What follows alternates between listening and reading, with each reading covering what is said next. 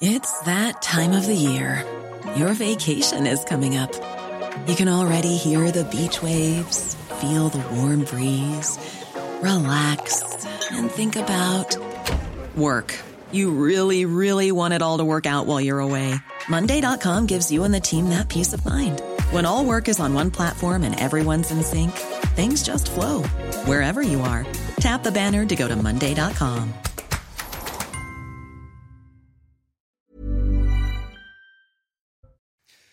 Interdire les manifestations d'ultra-droite, c'est la volonté du ministre de l'Intérieur, Gérald Darmanin. Une décision qui fait suite à une manifestation jugée choquante par le gouvernement et les partis d'opposition. Reportage dans un instant. Gabriel Attal a dévoilé son plan de lutte contre la fraude fiscale, un plan qui cible les plus aisés et allège la pression sur les plus petits contribuables. Des contrôles seront effectués tous les deux ans pour les 100 plus grandes capitalisations boursières.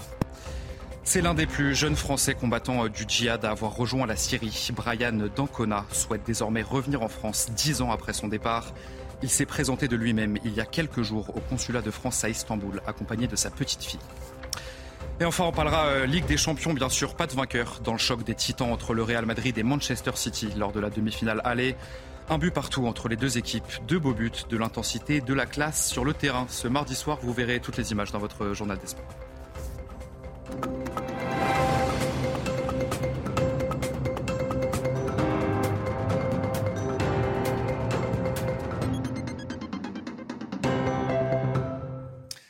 Bonsoir à tous, soyez les bienvenus dans l'édition de la nuit. Juste avant de commencer ce journal, cette information qui nous est parvenue ce mardi soir. Arman Soldin, journaliste de l'agence France Presse et également correspondant Canal+, a été tué lors d'une attaque de roquettes dans l'est de l'Ukraine. Toutes nos condoléances vont à sa famille et à ses proches. On voulait bien sûr saluer le travail de ces journalistes sur le terrain qui parfois risquent leur vie pour nous informer le plus librement possible. Le ministre de la Défense ukrainien a d'ailleurs présenté ce mardi ses sincères condoléances. Et sachez que le chef de l'État a également réagi à ce décès sur son compte Twitter. Journaliste de l'agence France Presse, l'un de nos compatriotes, Arman Soldin, a été tué en Ukraine. Avec courage, dès les premières heures du conflit, il était au front pour établir les faits, pour nous informer. Nous partageons la douleur de ses proches et de tous ses confrères. À l'aune donc euh, de votre journal, le ministre de l'Intérieur veut interdire toutes les manifestations d'ultra-droite sur notre territoire. Une décision qui fait suite euh, à une manifestation jugée choquante par le gouvernement et les partis d'opposition. Sachez que samedi, eh bien, des centaines de militants vêtus de noir et cagoulés ont défilé, vous le voyez à l'image, dans les rues de Paris. Le récit de Vincent Fandès.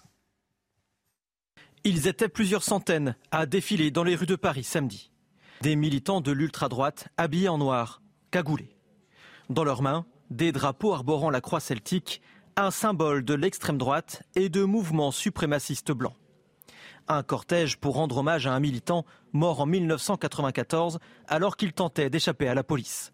Les images ont choqué jusqu'à la Première ministre. Je trouve assez choquant les images qu'on a pu voir, mais voilà, c'est aussi euh, notre démocratie de, de garantir le droit à manifester. De son côté, Gérald Darmanin a demandé au préfet d'interdire toutes les manifestations d'extrême droite. Tout militant d'ultra-droite ou d'extrême droite, ou toute association ou collectif à Paris comme partout sur le territoire national, qui déposera des manifestations dans ce sens que vous avez décrit, prendra, les préfets prendront des arrêtés d'interdiction et nous laisserons donc les tribunaux juger de savoir si la jurisprudence permettront en effet de tenir ces manifestations.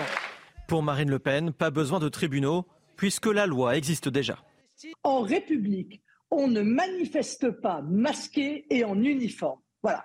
Et je considère que ces provocations ne peuvent pas être tolérées, quel que soit le camp dont euh, ces provocations émanent, c'est inadmissible. Et le gouvernement a la possibilité de faire appliquer la loi, car la loi existe.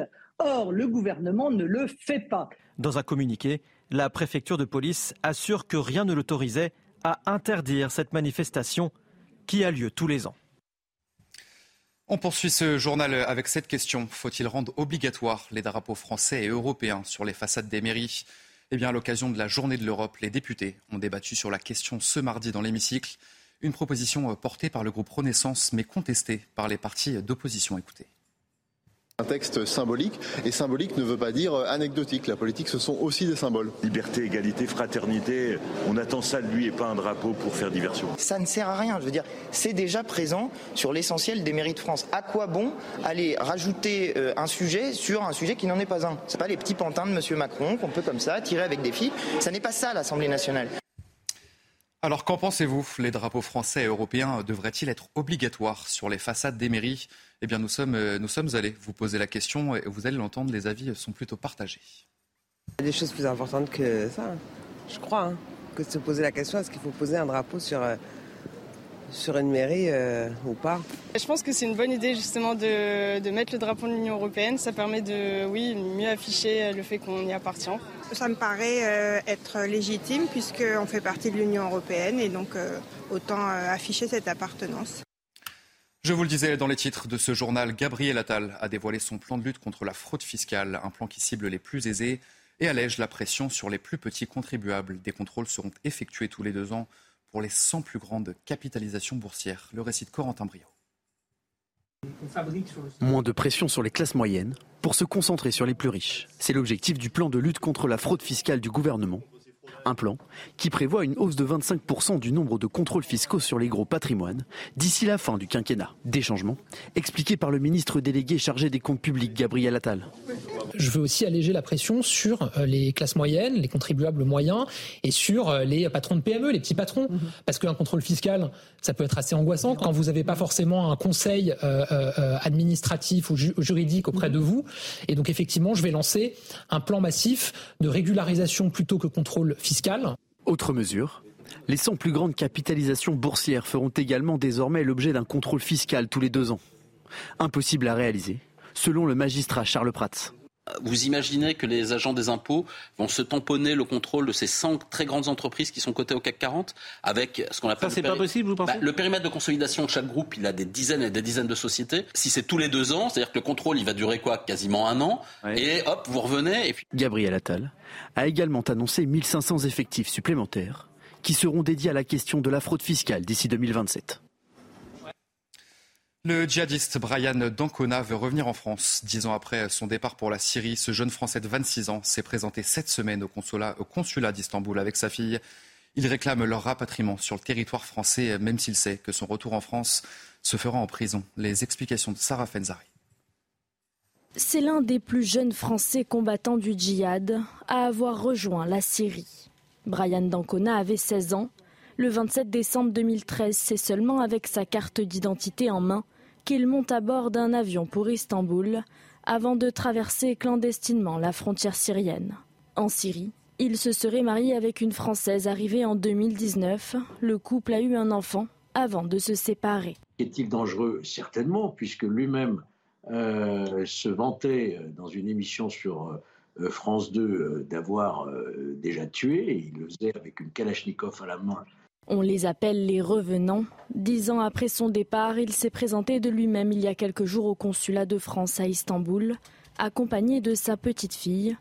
Il a demandé à rejoindre la France, même s'il sait qu'il risque une très longue peine de prison. Il faut savoir qu'il fait l'objet actuellement d'un mandat d'arrêt. Il sera donc euh, conduit euh, en France devant un juge d'instruction euh, qui lui signifiera le, mandat d'arrêt pour fait d'associations de malfaiteurs à visée euh, terroriste. Et la peine encourue pour ce type d'infraction est de 20 ans de réclusion criminelle. La Turquie devrait l'expulser très prochainement. Nous avons appris euh, ce mardi le décès de George Kidjman, avocat et ancien ministre sous François Mitterrand. Il a été pendant plus d'un demi-siècle une brillante figure du barreau associée à de retentissantes affaires judiciaires. George Kidjman nous a quittés à l'âge de 90 ans. Retour sur les moments forts qui ont marqué sa vie avec Noémie Schulz. C'est sans doute l'acquittement euh, de Pierre Goldman en 1976 qui fera de Georges Kiechman, alors âgé de 44 ans, une star du barreau, alors que son client risque la peine de mort pour avoir tué deux pharmaciennes lors d'un braquage qui a mal tourné.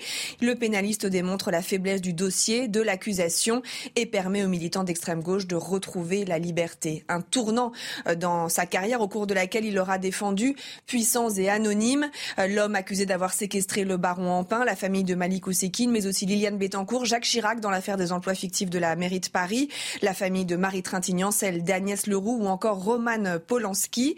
Ami intime de Pierre Mendès France, Georges Kiechman se rapproche de François Mitterrand euh, au cours des années 1980. Il occupe plusieurs postes de ministre délégué, notamment à la justice, à la communication, une expérience dont il n'avait pas gardé un bon souvenir. Tous ceux qui l'ont vu plaider euh, se souviennent eux en revanche d'un homme toujours très élégant, à la moustache parfaitement taillée, à l'humour incisif et doté d'une éloquence folle, un travailleur acharné, lui, le fils d'un juif polonais mort en déportation et d'une mère qui ne savait ni lire ni écrire. Aux États-Unis, l'ancien président Donald Trump a été déclaré responsable d'agression sexuelle par un tribunal de New York. Une ancienne journaliste l'accusait de viol et de diffamation pour des faits qui remontent à 1996. Donald Trump doit verser 5 millions de dollars de dommages et intérêts, un verdict jugé honteux par l'ancien locataire de la Maison-Blanche. Vladimir Poutine appelle à la victoire en Ukraine en ce mardi 9 mai, journée de commémoration de la victoire de l'Union soviétique sur l'Allemagne nazie. Des milliers de soldats ont défilé sur la place rouge, des célébrations toutefois limitées pour cette fête qui est censée être la plus populaire du pays. Vladimir Poutine s'est exprimé sur place, on va l'écouter. La civilisation est de nouveau à un tournant. Une guerre a été lancée contre notre patrie. Pour la Russie, pour nos valeureuses forces armées, pour la victoire. Le chancelier allemand a réagi à cette démonstration de force de Vladimir Poutine. Depuis le Parlement européen, Olaf Scholz a notamment affirmé que l'Union européenne ne doit pas être intimidée et doit surtout rester très ferme dans son soutien à l'Ukraine. À 2200 km au nord-est d'ici, à Moscou, Poutine fait défiler ses soldats, ses chars et ses missiles. Ne nous laissons pas intimider par une telle démonstration de force. Restons fermes dans notre soutien à l'Ukraine, aussi longtemps que nécessaire. Et puis euh, pendant ce temps, la guerre euh, se poursuit en Ukraine, notamment à Bakhmut, dans l'est du pays. Et sur place, les blessés se comptent par dizaines. Et sachez qu'une équipe de soignants travaille d'arrache-pied dans un hôpital à proximité de la ligne de front pour tenter justement de sauver ces personnes. Le récit de Valérie Labonne, regardez. C'est au cœur de la nuit que ces soldats meurtris sont arrivés entre les mains de cette équipe de soignants. Seul moment où leur transport vers cet hôpital de campagne de la 93e brigade mécanisée peut être sécurisé. Ils sont une quinzaine de médecins et d'infirmiers à s'affairer autour des blessés. Ce jeune homme vient d'arriver de la ligne de front. Il a des blessures aux deux membres supérieurs et une blessure à la poitrine. Un éclat d'obus a traversé par la gauche, a transpercé le muscle grand pectoral, à gauche et à droite, et est ressorti par le membre supérieur droit. S'il avait été un peu plus profond, ce serait beaucoup plus grave. Après avoir été stabilisés, ces hommes de tout âge au visage fatigué sont renvoyés rapidement vers les hôpitaux des grandes villes pour leur convalescence. L'objectif de cette équipe est de sauver le maximum de vies, mais la situation à Bakhmut est devenue très compliquée. Cela fait un mois que c'est difficile parce qu'il y avait beaucoup de blessés. Et il y a eu des jours avec 100 blessés et d'autres où il y en avait 50 à 60. L'antenne médicale a dû quitter le centre-ville fin décembre. Les bombardements y étaient trop intenses. Quatre médecins de l'unité ont été tués depuis le début de l'invasion russe il y a plus d'un an. Et sachez que les États-Unis ont euh, annoncé une nouvelle aide militaire à l'Ukraine à hauteur de 1,2 milliard de dollars. Allez, euh, retour en France avec l'arrivée des beaux jours. Euh, les touristes commencent à affluer massivement dans le sud de la France une région particulièrement touchée par la sécheresse. À Sainte-Zacharie, dans le Var, déjà en alerte, le plus élevé, euh, on multiplie les, les messages de prévention pour que chacun limite sa consommation d'eau. Reportage sur place, signé Stéphanie Rouquet. Depuis le 24 mars, la commune de Saint-Zacharie est placée en état de crise de sécheresse, le niveau d'alerte le plus élevé. Il n'a pas plu depuis six mois. Les réserves d'eau et les nappes phréatiques sont au plus bas. C'est catastrophique et puis bon, euh, ça ne va pas en s'arrangeant et, et, on a eu un, état, un été très critique l'année dernière et cette année euh, c'est bien reparti pour. C'est pas encore le début de l'été donc c'est vrai que c'est un peu, un peu craigneuse pour la suite. Les habitants sont donc soumis à des restrictions comme l'interdiction d'arroser les jardins, de laver les voitures ou de mettre à niveau les piscines. Les nombreux touristes qui arrivent dans le département doivent aussi limiter leur consommation. Ici, on est resté deux jours, donc on n'a pas fait de lessive, on n'a pas lavé la voiture, enfin bon, rien de rien d'extraordinaire. Mais les vacanciers ne sont pas forcément informés, alors le maire de la commune multiplie la diffusion des messages d'alerte. C'est indiqué sur les sites internet, c'est indiqué à l'office du tourisme, et puis voilà, c'est tout ce qu'on peut faire, c'est sensibiliser, sensibiliser. Mais vous savez, tant qu'il y a de l'eau robinet, les gens ont du mal à comprendre qu'on est en crise sécheresse. Si la situation s'aggrave, le débit d'eau de chaque foyer sera réduit. Et euh, juste avant votre journal des sports, euh, sachez que le Petit Larousse vient de présenter sa nouvelle édition 2024. Le dictionnaire y intègre 150 nouveaux mots et 40 personnalités. Tendez bien l'oreille puisque c'est Valérie Labonne qui vous dévoile quelques-uns de ces nouveaux termes que vous ne connaissez peut-être pas. Tendez bien l'oreille, écoutez. À chaque édition du Petit Larousse, ces nouveautés. Voici celle de 2024. On y retrouve des mots entrés dans le langage courant comme boboisé, l'éco-anxiété, le greenwashing ou bien covidé. Comme chaque année, de nombreux anglicismes y sont intégrés comme escape game ou youtuber, mais pour beaucoup cela fait partie de l'évolution de la langue française. Je pense que le, langage évolue avec le temps, donc forcément, euh, ça doit. Je, suis pour qu'on adapte le dictionnaire. Le monde est globalisé, donc l'anglais est partout. Qu'il s'agisse du euh, secteur professionnel, la culture, les loisirs, donc ça ne me choque pas du tout. Pour les plus inattendus, on retrouve le mot malaisant pour parler de quelque chose ou quelqu'un qui met mal à l'aise ou suscite la gêne, ou bien le mot instagrammable qui se dit d'un lieu, d'un objet partagé sur le réseau social Instagram. Dans le genre original, il y a le verbe se ramiter pour dire qu'on est redevenu ami après une longue brouille. L'expression familière utilisée par les jeunes PLS y fait également son apparition. Il s'agit de l'acronyme de position latérale de sécurité et s'utilise quand on est à bout de force ou dans tous ses états. Allez, vous restez bien avec nous. Tout de suite, votre journal des sports. Et on va bien sûr revenir sur ce match de Ligue des Champions qui s'est tenu ce mardi soir. Entre le Real Madrid et Manchester City, il n'y a pas eu de vainqueur, mais on voit toutes les images et les buts dans un instant. C'est votre journal des sports. Et on commence euh, donc ce journal des sports avec l'affiche de la soirée euh, première demi-finale allée de la Ligue des Champions. Et le Real de Madrid qui recevait euh, Manchester City, un goût de finale avant l'heure presque. Les deux équipes se quittent sur un match nul, un but partout. Tout reste à faire donc lors du match retour mercredi prochain. Ça sera à l'Etihad Stadium. Résumé du match avec Vincent Petitpès. Comme une impression de déjà-vu. Un an après cette demi-finale retour de légende, le Real et Manchester City se retrouvent pour une place en finale. Cette fois, l'aller est à Bernabeu et City veut démarrer fort. Kevin De Bruyne fait déjà briller son compatriote Thibaut Courtois après 8 minutes.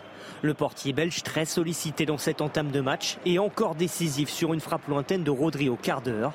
City domine largement, mais le Real est une équipe clinique, capable d'exploiter la moindre erreur. Ruben Diaz sauve son camp devant Benzema, seulement pour cette fois. Kamavinga avec Modric, le 1-2. Kamavinga, oui, repasser devant, ça va mieux, ça va beaucoup mieux pour les Madrilènes avec encore Kamavinga et les jambes de feu du Français. Vinicius Quel but, quel but Quel but Quel but incroyable Un tir cadré, un but pour le Real et un Eduardo Camavinga passeur décisif mais fautif après l'heure de jeu. Une passe axiale facilement interceptée et sanctionnée par un Kevin De Bruyne toujours inspiré. Le Belge inscrit son deuxième but cette saison en Ligue des Champions. Dominateur dans cette seconde période, le Real tente de reprendre son avantage. Ederson s'interpose d'abord devant Benzema avant de réussir une parade exceptionnelle devant le nouvel entrant Aurélien Chouameni. Le portier brésilien décisif pour conserver le résultat. Dans une rencontre à l'équilibre parfait, la décision se fera mercredi prochain à l'Etihad Stadium. Allez, de la Ligue des Champions, toujours, et on va parler de l'autre demi-finale qui aura lieu ce mercredi entre l'Inter Milan et le Milan AC. À la veille de ce derby milanais, l'attaquant français Olivier Giroud se dit plus près que jamais. On l'écoute. Forcément, étant donné euh, l'attachement à la Champions League euh, des supporters ici, euh, ça va être une partie, un match encore, encore plus intense, plus avec une atmosphère incroyable. J'imagine la, ville aussi en fusion. Donc voilà, j'ai vécu des derbies extraordinaires depuis que je suis arrivé. J'ai eu la chance de d'en gagner. demain, et, demain voilà, c'est le premier des deux matchs euh, où il va falloir être présent parce que ouais, il y aura, il y aura, il y aura beaucoup d'attentes et il y aura hum, beaucoup de tensions et il va falloir faire jouer le meilleur match possible. Allez, on continue de parler de football dans ce journal des sports euh, et on va parler de Lionel Messi qui devrait jouer en Arabie Saoudite la saison prochaine. L'Argentin sera en train de finaliser les derniers détails d'un contrat XXL. On parle de plusieurs centaines de millions d'euros par an qui sont évoqués dans, ce contrat. Il est en fin de contrat au PSG le 30 juin prochain. La Pulga rejoindrait le royaume saoudien dont il est ambassadeur touristique depuis 2022. Il, il retrouverait sur place son rival de toujours. On parle bien sûr de Cristiano Ronaldo. Allez, on va parler de Ligue 1 dans ce journal des sports 17e euh, et sans victoire. Depuis le 12 février dernier, le FC Nantes a décidé de se séparer de son entraîneur. Antoine Comboiré, qui était sur le banc des Canaries depuis février 2021. Le club a choisi une solution en interne pour tenter de maintenir le club en Ligue 1. C'est Pierre Aristoui, l'entraîneur des U19, qui assurera l'intérim pour les quatre derniers matchs de la saison. Le FC Nantes est actuellement à deux longueurs d'Auxerre, premier non relégable de ce classement de Ligue 1. Et enfin, Aurélien Paré-Peintre a remporté ce mardi la quatrième étape du Giro après 175 km entre Vanossa et Lago Laceno. Présent dans l'échappée dans laquelle figurait également Warren Barguil, le Français euh, s'est imposé au sprint devant Andreas Leksnesund. Après un final haletant, le Norvégien 18e au départ de l'étape s'empare du maillot rose juste devant Remco Evenpool.